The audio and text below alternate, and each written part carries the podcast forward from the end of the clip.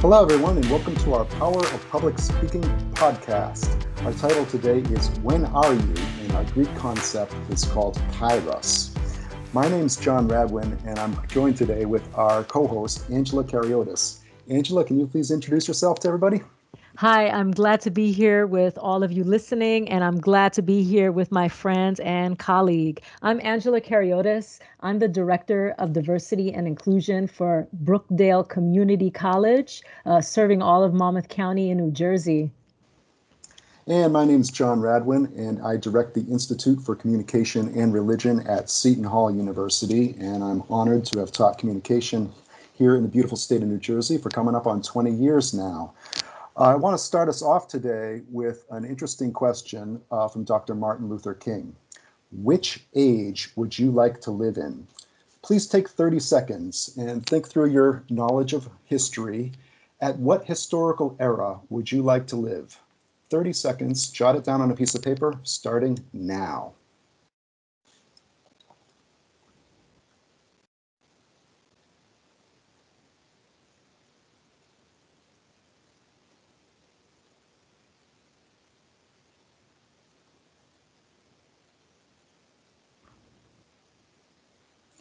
Okay, that's about 30 seconds. We'll hear Dr. King's answer to this question in just a little bit. For me, I study rhetoric, persuasion, and influence. And just so much foundational work on the power of public speaking was developed by great philosophers like Plato and Aristotle in ancient Greece over 2,500 years ago. So sometimes I think I might have liked to live back then. If I had attended one of Gorgias's courses, I might have learned the concept of kairos. Kairos is the Greek idea that the right word at the right time is supremely powerful. So, what the Greeks do is they point toward lived process and how we use our freedom to grow our communities, or in some cases, to enable them to decay. So, when I look at history from this perspective, I start to see the whole world as a process of social movements where ideas flow in streams across continents and across historical periods. Each public moment, like, like even this moment, is an inflection point where a rhetor, a persuasive speaker, can step up and take an opportunity to help direct the community toward greater growth and health. For Aristotle, he talked about rhetoric, public discourse, as a critical faculty where we look at what's going on in any given case, we pay attention and determine the right words for that particular case and time. I like to approach this in terms of three when are you questions. The first question is a question about your descriptive awareness. Do you know what's going on? What events, movements, and trends are active in your culture? Next is a moral discernment question. When should you step up? When should you contribute energy to influencing community flow? And then the last question is a rhetorical invention question and a performance question. What are you going to say and how are you going to say it? So let's come back to Dr. King now and hear his answer to the big question which age would you like to live in? This comes from his mountaintop address on April 3rd, 1968, and it's the source of a very famous quote from MLK Only when it is dark enough can you see the stars. We'll listen to just a little bit of his introduction to explore the Kairos theme in MLK. It's always good to have your closest friend and associate to say something good about you. And Ralph Abernathy is the best friend that I have in the world. I'm delighted to see each of you here tonight in spite of a storm warning. You reveal that you are determined to go on anyhow. Something is happening in Memphis, something is happening in our world. And you know, if I was standing at the beginning of time with the possibility of taking a kind of general and panoramic view of the whole of human history up to now. And the Almighty said to me, Martin Luther King, which age would you like to live in? I would take my mental flight by Egypt. And I would watch God's children in their magnificent trek uh, from the dark dungeons of Egypt through, or rather across the Red Sea, through the wilderness on toward the promised land. And in spite of its magnificence, I wouldn't stop there. I would move on by Greece and take my mind to Mount Olympus. And I would see Plato, Aristotle, Socrates, Euripides, and Aristophanes assemble around the Parthenon.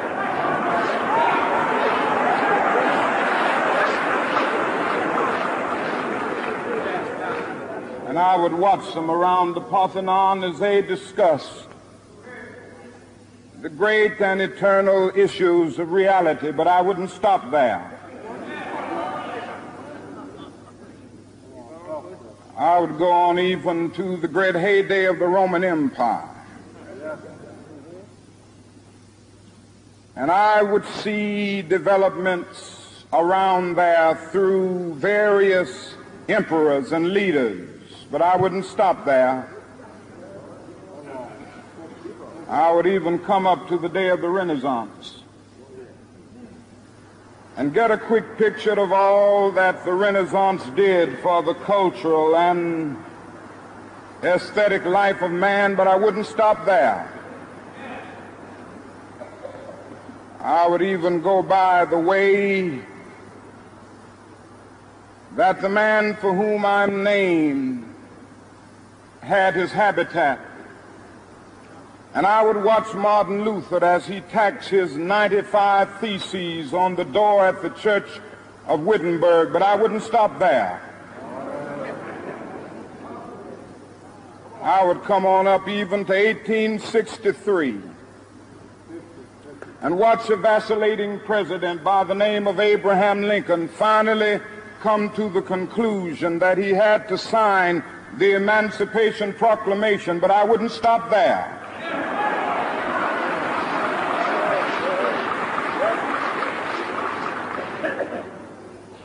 I would even come up to the early 30s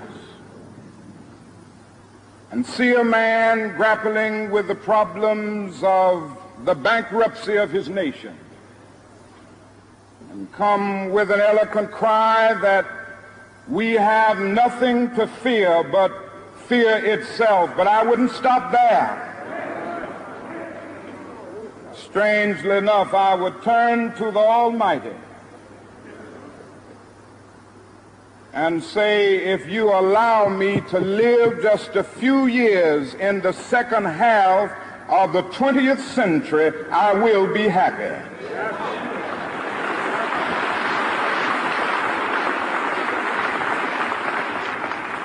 Now, that's a strange statement to make because the world is all messed up. The nation is sick. Trouble is in the land, confusion all around. That's a strange statement. But I know somehow that only when it is dark enough can you see the stars. And I see God working in this period of the 20th century in a way that men in some strange way are responding. Something is happening in our world. The masses of people are rising up, and wherever they are assembled today, whether they are in Johannesburg, South Africa, Nairobi, Kenya, Accra, Ghana, New York City, Atlanta, Georgia, Jackson, Mississippi, or Memphis, Tennessee, the cry is always the same. We want to be free.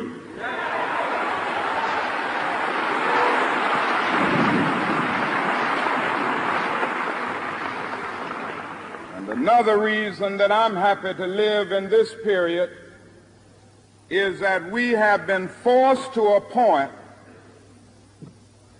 where we are going to have to grapple with the problems that men have been trying to grapple with through history, but the demands didn't force them to do it. Survival demands that we grapple with them. Men for years now have been talking about war and peace, but now no longer can they just talk about it. It is no longer the choice between violence and nonviolence in this world is nonviolence or non-existence. That is where we are today.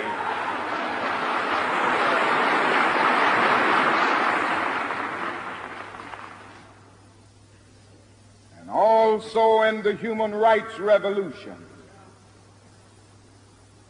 If something isn't done and done in a hurry,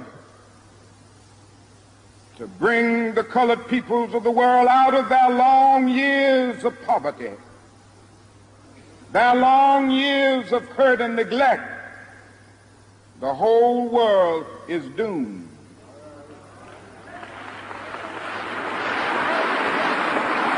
Now, I'm just happy that God has allowed me to live in this period to see what is unfolding. And I'm happy that he's allowed me to be in Memphis. Okay, so I'm going to stop Dr. King right there. I hope you noticed the theme of now. Dr. King doesn't want to live like I do in ancient Greece. Dr. King doesn't want to live in ancient Rome. Dr. King doesn't want to live in the Renaissance.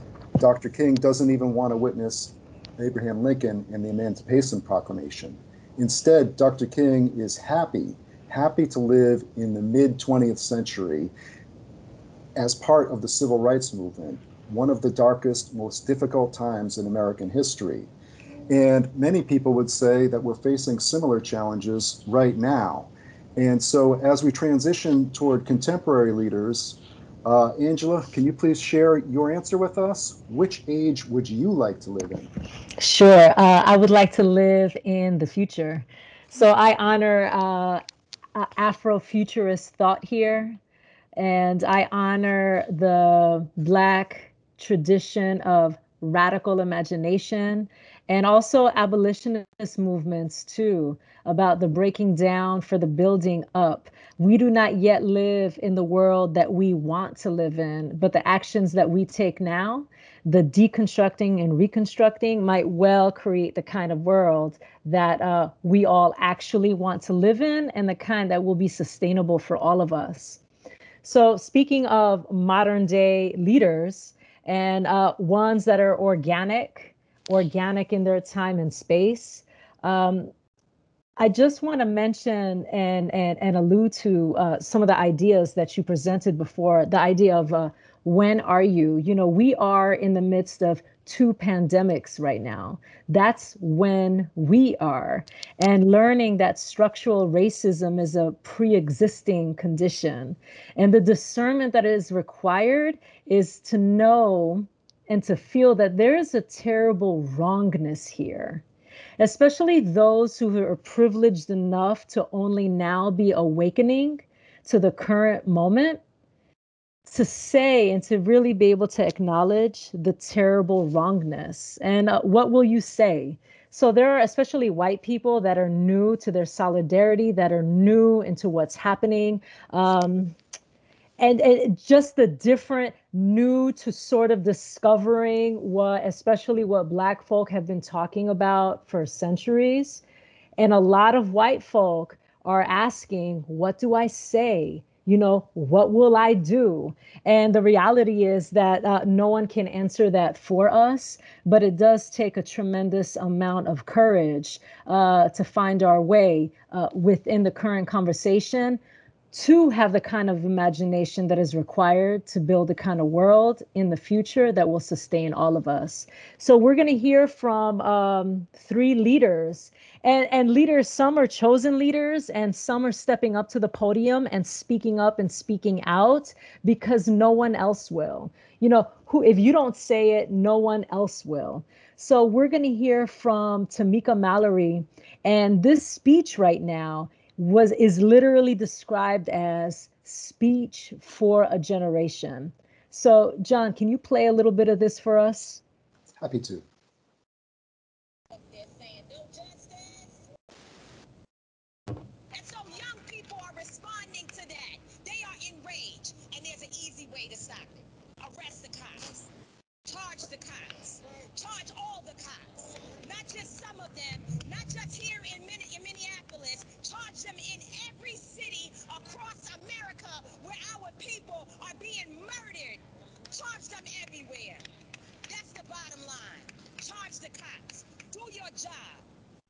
You say this country is supposed to be about the land of the free for all. It has not been free for black people, and we are tired. Don't talk to us about looting.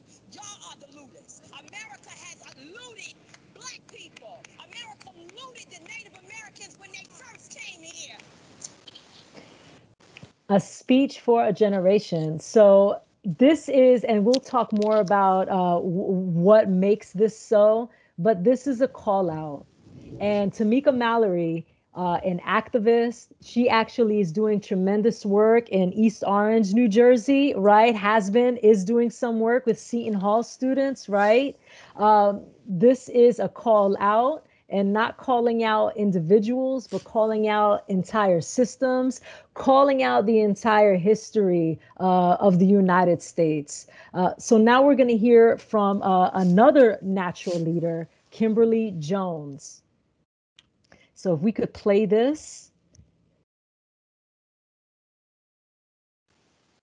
Owned our stores where we owned our property and they burned them to the ground. So that's 450 years. So for 400 rounds of Monopoly, you don't get to play at all. Not only do you not get to play, you have to play on the behalf of the person that you're playing against. You have to play and make money and earn wealth for them, and then you have to turn it over to them. So then for 50 years, you finally get a little bit and you're allowed to play. And every time that they don't like the way that you're playing or that you're catching up or that you're doing something to be self sufficient, they burn your game. They burn your cards. They burn your monopoly money. And then finally, at the release and the onset of that, they allow you to play and they say, okay, now you catch up. Now, at this point, the only way you're going to catch up in the game is if the person shares the wealth, correct? But what if every time you, you share the wealth, then there's psychological warfare against you to say, oh, you're an equal opportunity hire? So if I played 400 rounds of Monopoly with you and I had to play and get every dime that I made, and then for 50 years, every time that I played, I if you didn't like what I did, you got to burn it like they did in Tulsa and like they did in Rosewood how can you win? How can you win? We can't, is how she ends that. Um, so Kimberly Jones, what she does here is lay out the metaphor of a monopoly game so people can really grasp the idea. And, and this is a call up, and we'll talk more about what that looks like and what that sounds like later. Uh, really being logical, like naming instances in history that a lot of people don't know about. They just don't teach about this. Uh, everybody now is starting to talk about the Tulsa Race Massacre, the Tulsa Race Riot, and even that language. What does that sound like? That sounds like people from different races that are fighting each other. That means everybody has a chance, and that's not what happens, right? Uh, a lot of people are, are entering what happened in Tulsa through the Watchmen show, uh, right? Uh, uh on, on, on HBO uh, for a lot of us, that was the first time that we even heard about what happened in Tulsa. So this is this is a call up, laying out in a logical way through history just the tremendous amount of of uh, ev- everything that led us to this moment. So now we're going to hear from one more person, and this is Jacob Blake's sister.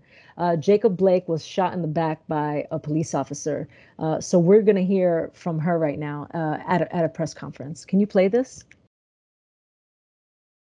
And when you say the name Jacob Blake, make sure you say father, make sure you say cousin, make sure you say son, make sure you say uncle, but most importantly, make sure you say human.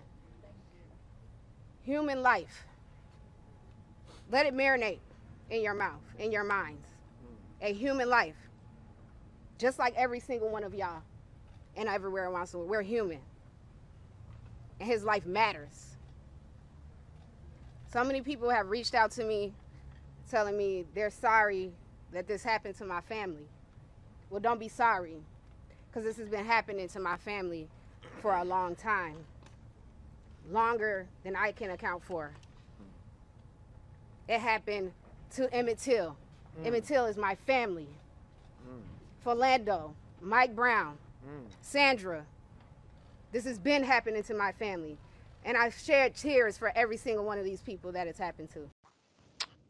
Thank you for that. I'm going to take a deep breath after all that.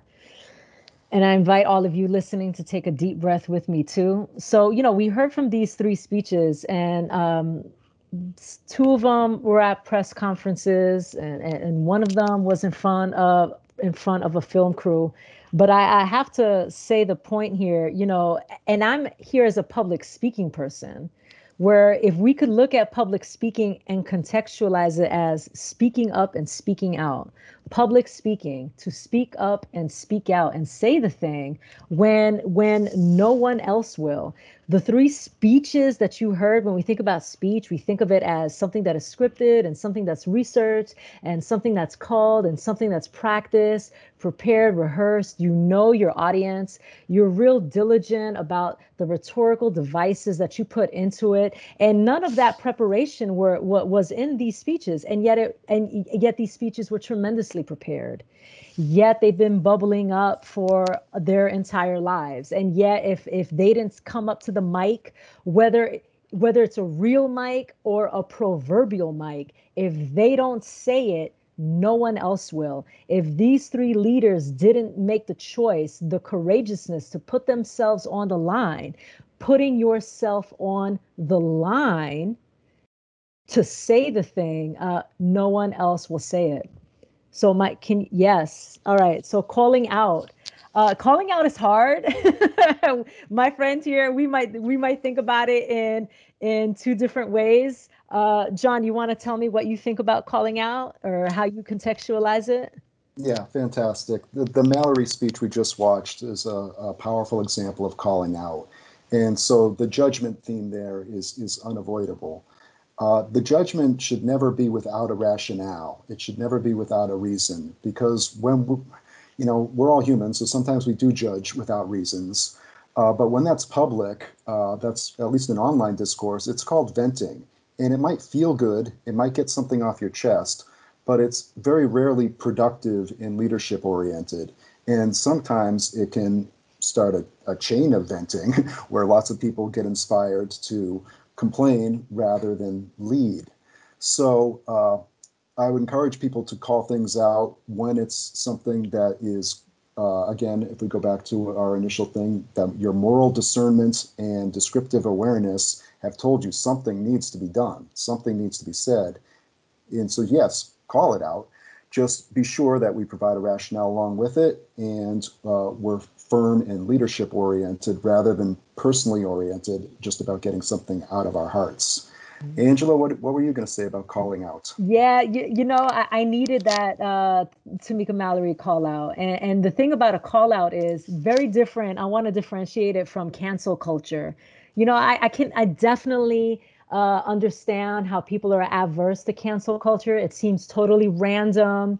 It's, you know, it's public because of social media there's no room for repair or apology. Um, so I just want to differentiate it from that. Can't uh, calling out might be the choice that you have to make when you have to stop an immediate impending harm, when it is an emer- it is a break the glass choice it is like uh, an immediate intervention and it might be a calling out might be the choice that you have to make it's like putting the hammer down. And it might be something that it, it might be very public and it might be calling out might be a choice that you have to make when you are intervening uh, with a stranger. Right? There's no room there's not going to be any room when you're dealing with a stranger or when you're in a public space for our two other options which we're we're going to go into now. Right. So the second option is calling in and i think we saw a great example of that in the jones speech calling in is uh, in one of her examples uh, building up uh, a coalition for economic withdrawal and that's one of dr king's themes too the boycott is a powerful way to advance social change. So, a speech to call in, the objective is a little bit less judgment oriented and much more community oriented, where we try to gather like minded people together and inspire them to work together to build circles of influence. And really, one of the most important things to remember about social change is that it really only happens at the movement level. It only happens in the context of relationships that are motivated. So if you're not working toward building relationships, the odds of heading productive change in your direction are really very slim. So we need to think carefully about how we word our rhetoric. And so the example we have here is uh, first off establishing solidarity with someone, right? So I used to think that same way. And then next, establishing a level of emotional connection with that person. Uh, I know you care about people. I know you also care about people. And then lastly, an invitation. Uh, please come listen to why I believe differently now. That type of process can start coalition building, an important source for social change. Yeah, and your coalition building might have to start within your home. And it might have to start with who's sitting at your dinner table during the holidays. And calling in is the kind of slow patience, the the the the hand holding, the radical compassion, and um, talking, bringing people that you love. You know, you're call when you're calling somebody in. These are people that you already have a relationship with, your own family members and you're bringing them you're inviting them to think about things in a really different way. So you know we talk about going to the protest and we're talking about donating the money and volunteering and what are we going to you know where are we going to go and what are we going to do outside outside outside and wanting to see big shift change and all of that is important. But a lot of people are struggling with the question of what do i do? What do i say you can start with the people that are nearest to you and calling them in is a way to start that. Thanks, Angela. Our last one is my favorite.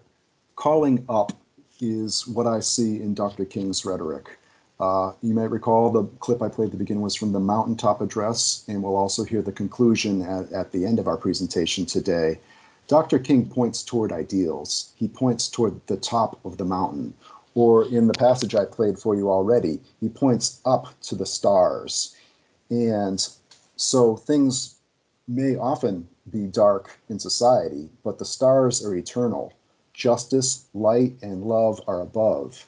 And as we reach for them, we don't just pull ourselves up, we improve all of society. So, especially in an American context, we have a lot of stars, we have wonderful ideals. Life liberty and the pursuit of happiness have been something all Americans are reaching for for generations. And so, rhetoric that tries to inspire us to reach asks us to work together toward moving up the mountain and closer to the stars. Calling up is about reaching, uh, calling up your circles of influence too right? So, what are our circles of influence? We just talked about one, right? You, the people that you live with in your home. But for my circle of influence might be my colleagues, my department, uh, my circle of influence where I worship, the PTA that I'm a part of, uh, of the parent group that that I see. Um, where I volunteer, um, if I'm part of any leagues, any conference, any committees, if I'm on a board of directors, there are that is a tremendous list. that that's a lot of circles, and I'm just one person. So a lot of us, if we take the time and to really write down what are our circles of influence. And we don't have to you know we we don't have to have all the we don't have to come to them with the memo with the with the map with the to-do list. But we can simply ask uh, what can we do and what can we do together? So you invite people you let people know you signal to them that you care about these issues that you are in solidarity and working together to come to a solution and going on that journey together so on that, I'm going to take a deep breath here. Um, all calling up, calling in, calling out. Those are decisions that we're making in real time, but all of those things are responses. We are intervening. We are interrupting. We're making the decision uh, to interrupt a moment. And then we're deciding are we calling in, calling up, or calling out? But I just want to pause on the moment before. I'm going to read a, a quotation. And this is by Claudia Rankine and, and her book, Citizen. It says, You take in things you don't want all the time. The second you hear or you see some ordinary moment, all its intended targets, all the meanings behind the repeating sounds, as far as you are able to see, come into focus. Hold up. Did you just hear? Did you just say? Did you just see? Did you just do that? Then the voice in your head silently tells you to take your foot off your throat because just getting along shouldn't be an ambition. So I want to uh, ask, um, I want to ask my friend John, um, what are, have you ever had a moment where you did not intervene? But I also want to ask everybody at home, I'm going to do what you did with a, with a little assignment. If everybody could take your, your pen and paper out and write down two instances, uh, moments of prejudice against someone. When did you, when did you witness a moment of prejudice against someone? Because of some part of their identity and you did not intervene. So I'm going to while everybody else is thinking about it and I'm you know I'm we're going to be pretty good about guessing what some of those might be and why. We don't have to talk about what those instances are, but John like why do you think like why didn't you interrupt? We all have an inter I just want to make it clear everybody there are most of us have not interrupted harmful moments, which is what brought us to this one, right? This is what brought us to where this is why Tamika Mallory had to give the speech that she did, or Kimberly Jones, or why Jacob Blake's sister had to go out there like that, or why Martin Luther King uh, has to exist in the moment that he did, right? Because of the people who did not intervene or interrupt while they were witnessing a prejudice inflicted on someone. So, why do you think we don't intervene? Or what stopped us? Right. Um, I think often we're scared. And so, thank you for uh, asking me to share my experiences. uh, I will share one of them. And mm-hmm. I can mm-hmm. talk about it comfortably because it was a long time ago. So, I, I'm 50 years old now. And I have uh, certainly regrets like everybody, but I also have some triumphs. Uh, when I was much younger, uh, late teens, early 20s, I was going to college, perhaps like many people in the audience for this podcast. And I vividly remember the first time I heard an anti Semitic joke. And part of the reason why I vividly remember it was uh, first off, it, it, was the first time. So, uh, where I had grown up in southeastern Massachusetts, there might have been other problems with prejudice, but for some reason, Jews were never a target. But when I went to a, a larger place, when I went off to university, uh, all of a sudden I was confronted with someone who thought that uh, you know physical features were fair game for laughter. And one of the reasons why I remember it is I did not call out, I did not call in, and did I, I did not call up. I froze. I didn't know what to do. I knew it was wrong. I had moral discernment and I'm aware of history. I know how anti Semitism has been a, a, epic level crime across the centuries, but I did not have any techniques. And then uh, another reason why I remember it is because I was proud of my friend. So my friend Shannon stepped up. My friend Shannon called out. So I forget exactly who the Joker is, but I remember my friend Shannon stood up for justice. So Shannon Hogan, if you're listening, I still remember you 30 years later for standing up to anti-Semitism against our other friend Jake, who wasn't in the room right then. And so thankfully, I've had 30 years to work on this type of stuff, and I do think that I'm a little bit better at my rhetorical skills of, again, being aware of what's going on, being able to discern the moral values that are in play, and then make strategic choices about how to call out in or up. Um, how's that example, Angela? thank thank you uh, for putting yourself on the line and, and sharing all of that with us. And what I'm hearing a lot too is, you know, this there's a lot of practice here, right? So this is the power, you know, public speaking. You know, there is there is something uh, about rehearsing for the future so I just invite everybody to sort of um, take that phrase in, practicing for the future, rehearsing for the future. And I think about something like impromptu, which is what I practiced when I was doing forensics. There's a, a, a public speaking shout out, and we practiced with drills and improvisation too is it's a theater technique, but improvisation is a life skill and it's about building your stamina, your capacity, and your muscle memory uh, to be able to intervene in real time. You won't intervene in real time unless you practice for it unless you are able to re- to regulate your somatic impulses away from that uh, freeze or flight response to sort of make the make the choice to intervene and interrupt the moment. So here we have it. You want to you want to lead us through the top of this yeah fantastic so when you're in the moment you're you're really not thinking these things through you have to practice and you have to get some techniques down so here are the techniques on in, engaging a, a kairotic moment on an inflection point in the history right in front of you first off be in touch with your body, feel the heat. And uh, Angela composed this subpoint here. I really like it. Pinged is a great verb to use. I would say too often our culture goes straight to trigger, and it's not mm-hmm. that triggers don't exist, they do. But so many things happen that aren't necessarily a trigger where there's no turning back.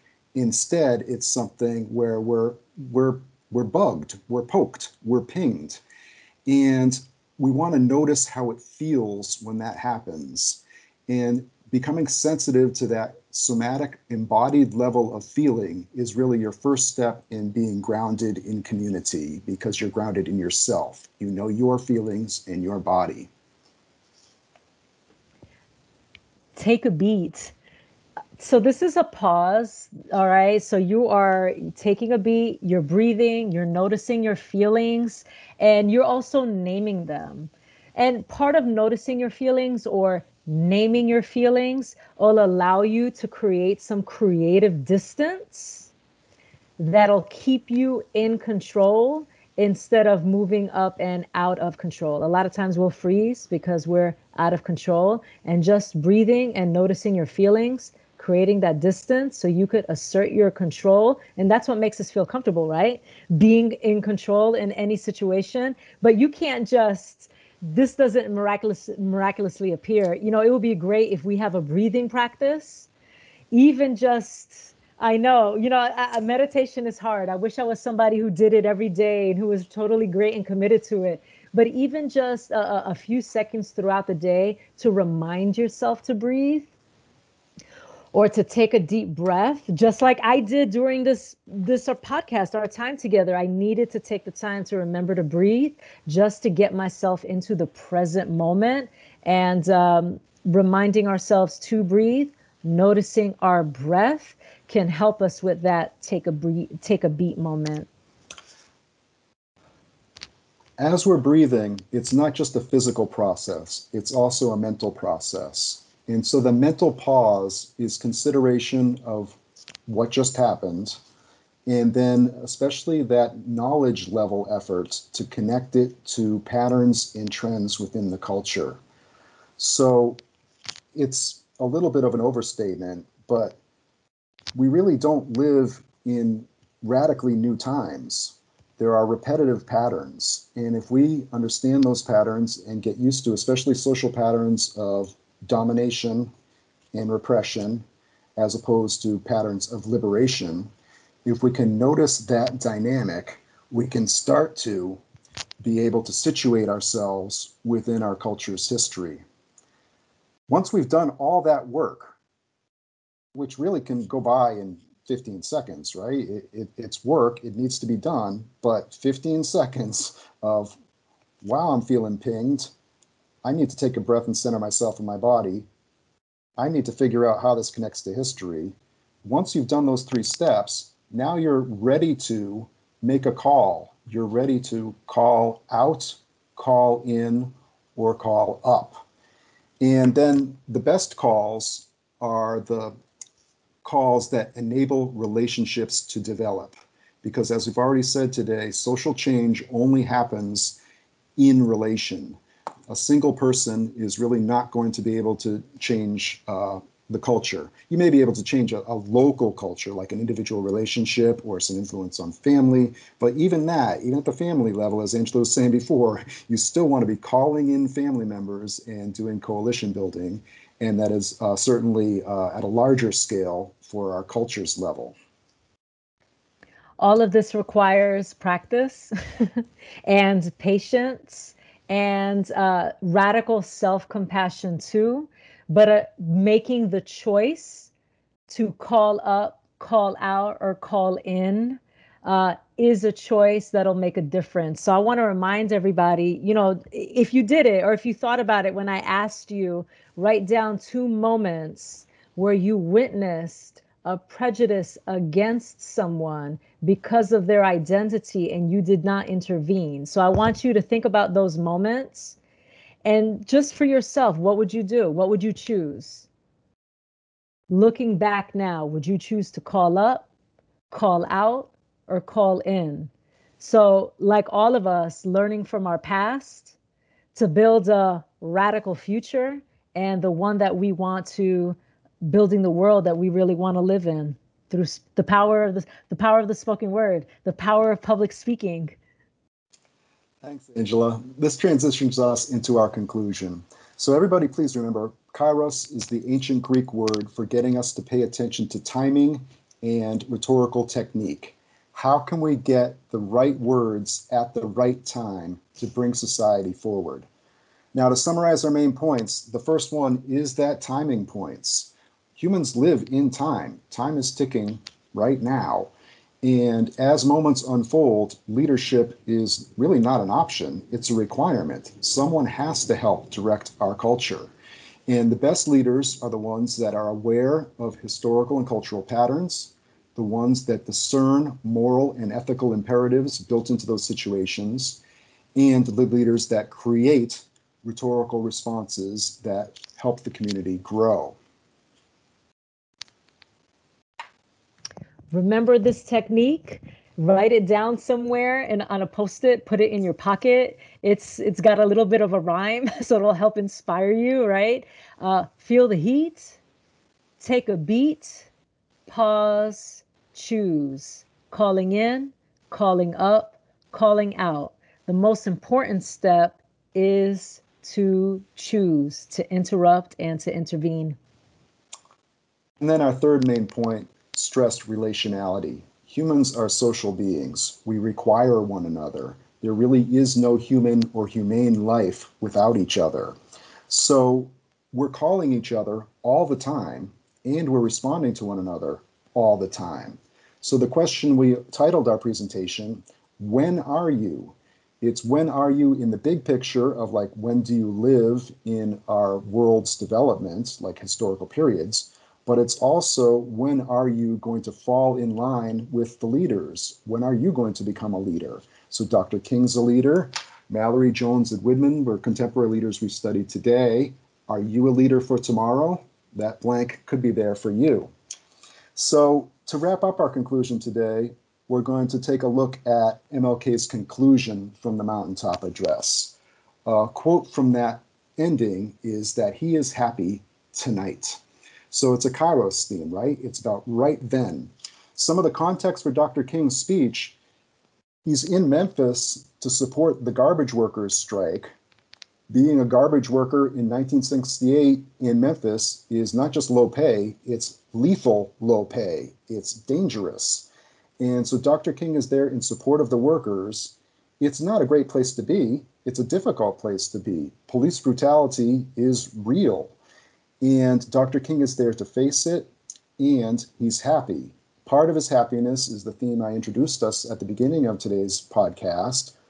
When it is darkest, that's when we can see the stars. It's also happiness because he's got a direction. He's calling us up. He's calling us toward the top of the mountain, toward great American values. And uh, as a last little bit, um, this is the very last speech conclusion Dr. King ever delivered. He was assassinated the very next day. So, April 4th, 1968, is a tragic day.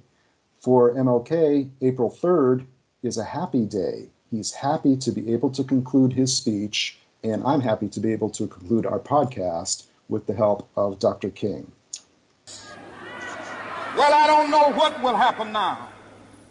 We've got some difficult days ahead. But it really doesn't matter with me now because I've been to the mountaintop. I don't mind. Like anybody, I would like to live a long life. Longevity has its place. But I'm not concerned about that now. I just want to do God's will. And He's allowed me to go up to the mountain. And I've looked over and I've seen the promised land. I may not get there with you, but I want you to know tonight that we as a people will get to the promised land.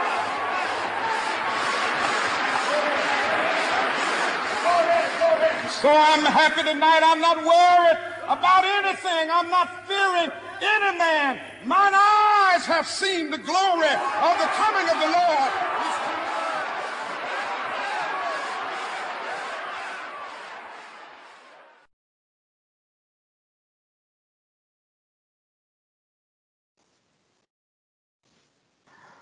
So, thank you, everybody. Uh, this has been our podcast on When Are You? Kairos and the Power of Public Speaking. Uh, my name's John Radwan, and on behalf of myself and uh, my partner today, Angela Kariotis, we really hope that you have learned about impromptu speech and how to face kairotic moments with strong leadership, values, and ethics. Thank you so much.